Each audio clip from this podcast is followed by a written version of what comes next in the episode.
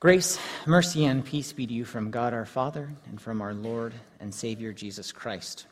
Amen. Our text today's message comes from the Old Testament reading of Exodus, as you heard a few moments ago.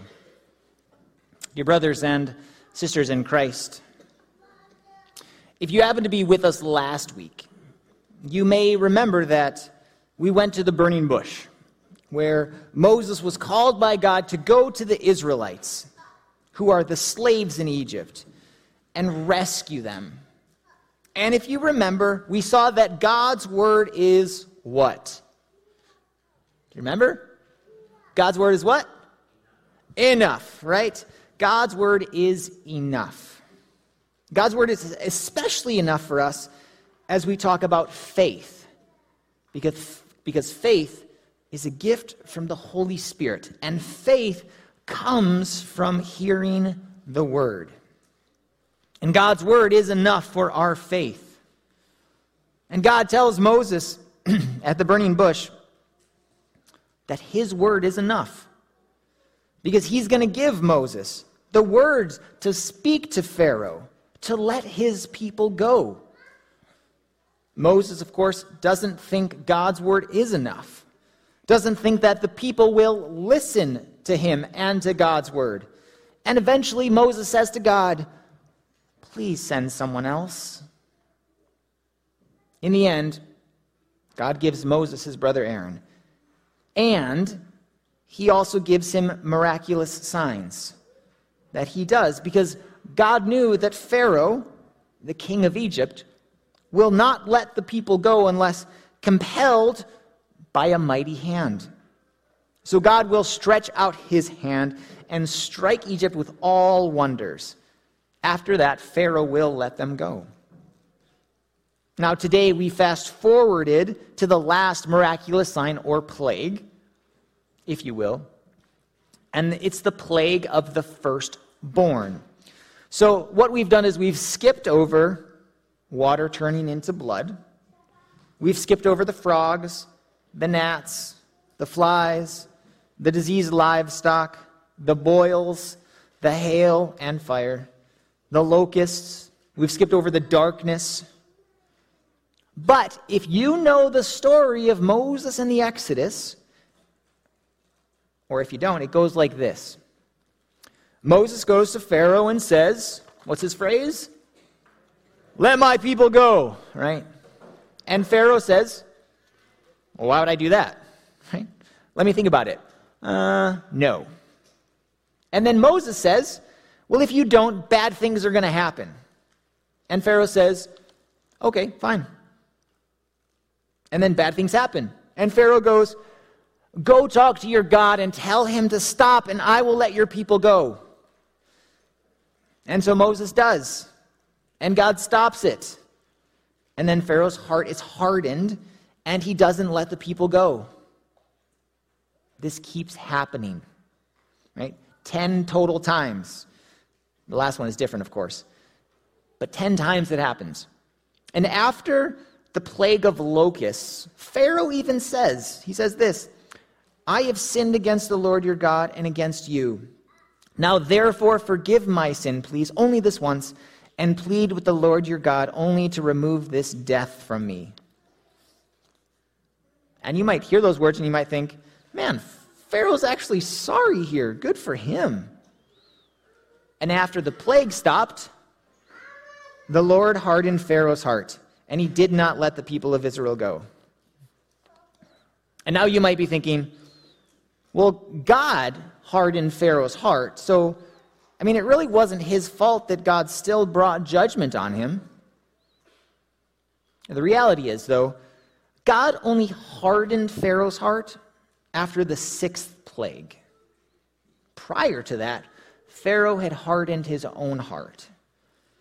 And then you might think, well, but, but still, God brought death upon the Egyptians. And to that we would say, God warned Pharaoh that it was going to happen, but his heart was still hardened, and he didn't let the people go. So, whatever you feel about Pharaoh and the Egyptians and what they did to the people of Israel, God's word says that he does not want the wicked to perish. He wants them to turn from their evil ways and live. When we view God's actions, we view it as a judgment against Pharaoh's sin. And God is the judge of all people and the judge of all sin, and God is just. And his justice is done. And this plague was going to come across the land.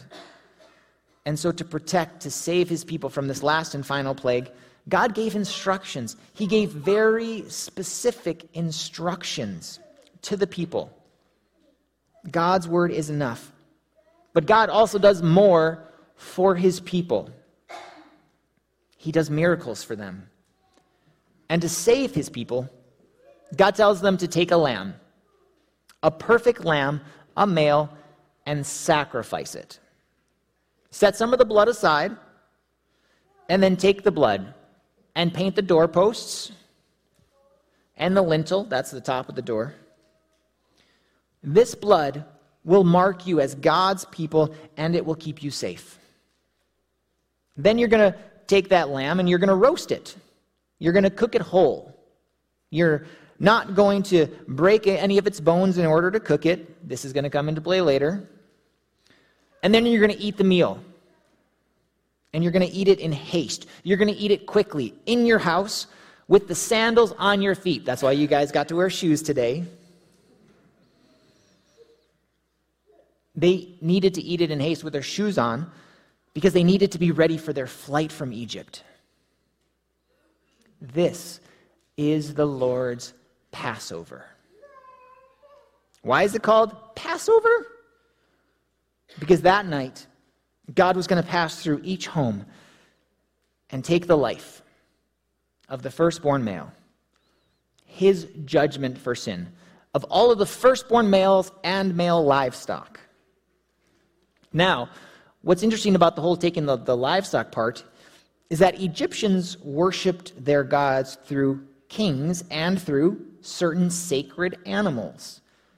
And so when animals sacred to the gods died, it showed that the gods were powerless to resisting the one true God.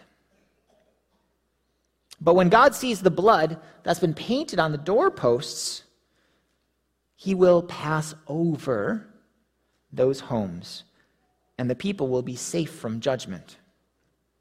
The sign of the blood on the doorposts marked the Israelites safe from death. This was a sign of God's mercy that no plague, death, should fall upon them. Now, if you remember at the beginning of the book of Exodus, a Pharaoh had ordered the death of all newborn males to keep the Israelites from growing and becoming stronger. The last and final plague of Egypt, the one that allows the Israelites to go free, is a plague of the firstborn males. Not all males, mind you, just the firstborn. Again, you might think that this is a terrible thing, God taking the firstborns because every household has someone dead in it, is what God's word tells us. But Pharaoh had been warned. This was completely preventable if he would have just let the people go. Now, in comparison to Pharaoh, God is merciful. Pharaoh understands that this plague is God's punishment which is why he lets the people go in the end. It's just unfortunate for all of those Egyptians that it took the death of the firstborn to free the people. And God had told the people that they were to keep the Passover as a memorial day, a day when they remember what God did for them, how he passed over them because of the blood of the Lamb. Fast forward many years, and we see Jesus and his disciples making preparation to celebrate this Passover. And when Jesus shares this Passover meal with his disciples, he gives them another meal. He gives them the Lord's Supper. And we read in God's word Now, as they were eating, Jesus took bread and after blessing it, broke it and gave it to his disciples and said, Take, eat. This is my body. And he took a cup, and when he had given thanks, he gave it to them, saying, Drink of it, all of you, for this is my blood of the covenant, which is poured out for many for the forgiveness of sins. And then he ended by saying, Do this in remembrance of me. Jesus institutes his supper when Passover is celebrated.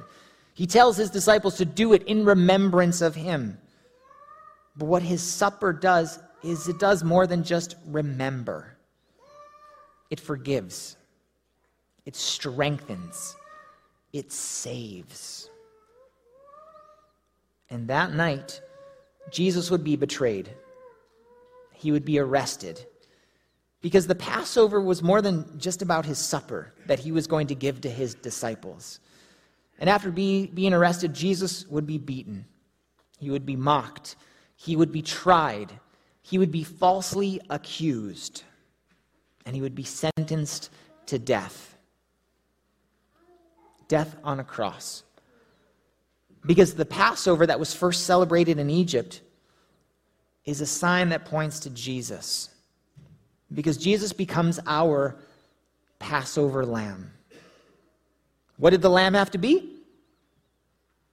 Male. Perfect. What's Jesus? Male. Perfect. The Son of Man and the Son of God. The lamb was cooked whole. Remember, roasted, no bones would be broken.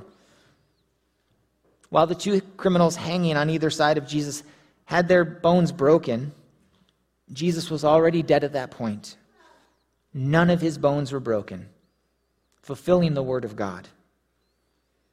The lamb's blood was painted on the doorposts and on the lintel in order for death to pass over the people.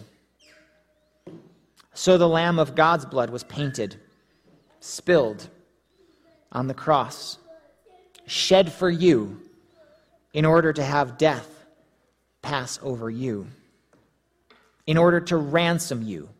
As First Peter says, ransom you from what, you might ask? Well, we're like the Egyptians. We're like Pharaoh. Our hearts are hardened toward God. And that's because of sin. Sin that we have all been born with sin that has been passed down to us from Adam and Eve's first sin in the garden. That's original sin. And because of it, we do actual sins. And then God's word comes to us. And even though God's word is enough, we don't want to hear it.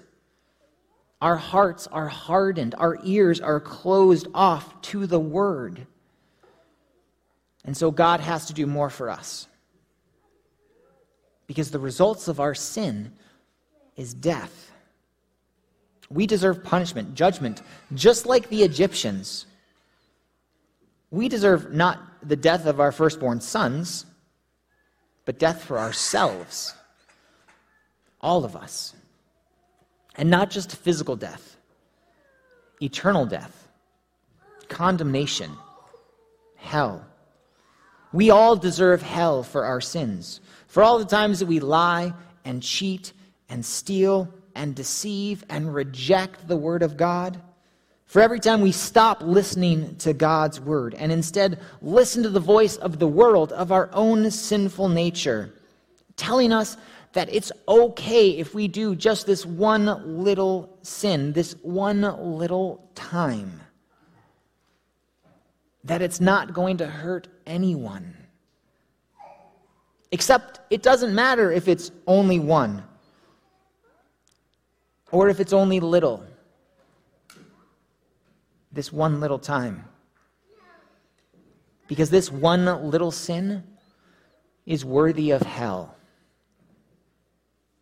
And some of us don't just do one little sin. Some of us, myself included, do many great big sins. They too are worthy of hell. And we, in our brokenness, in our sinfulness, in our death, sometimes we cry out to God. Similar to the words of Pharaoh, that one time it seems like he's repentant, right? I have sinned against the Lord. Forgive my sin, please. Remove this death from me. Or maybe we're like Pharaoh. As he lets the people of God go, he says, Bless me. Death is placed before us. And God does more than bless us. He does more than just give us His word. He gives and He gives and He gives some more because of His grace. He gives us what we don't deserve. That's grace. And shortly after celebrating the Passover meal with his disciples, Jesus, the Lamb of God's blood, was shed in order for death to pass over you. Not just physical death, eternal death as well. These are the words that you hear in God's Word. And God's Word is enough. But as you can see, He gives us more than just His Word.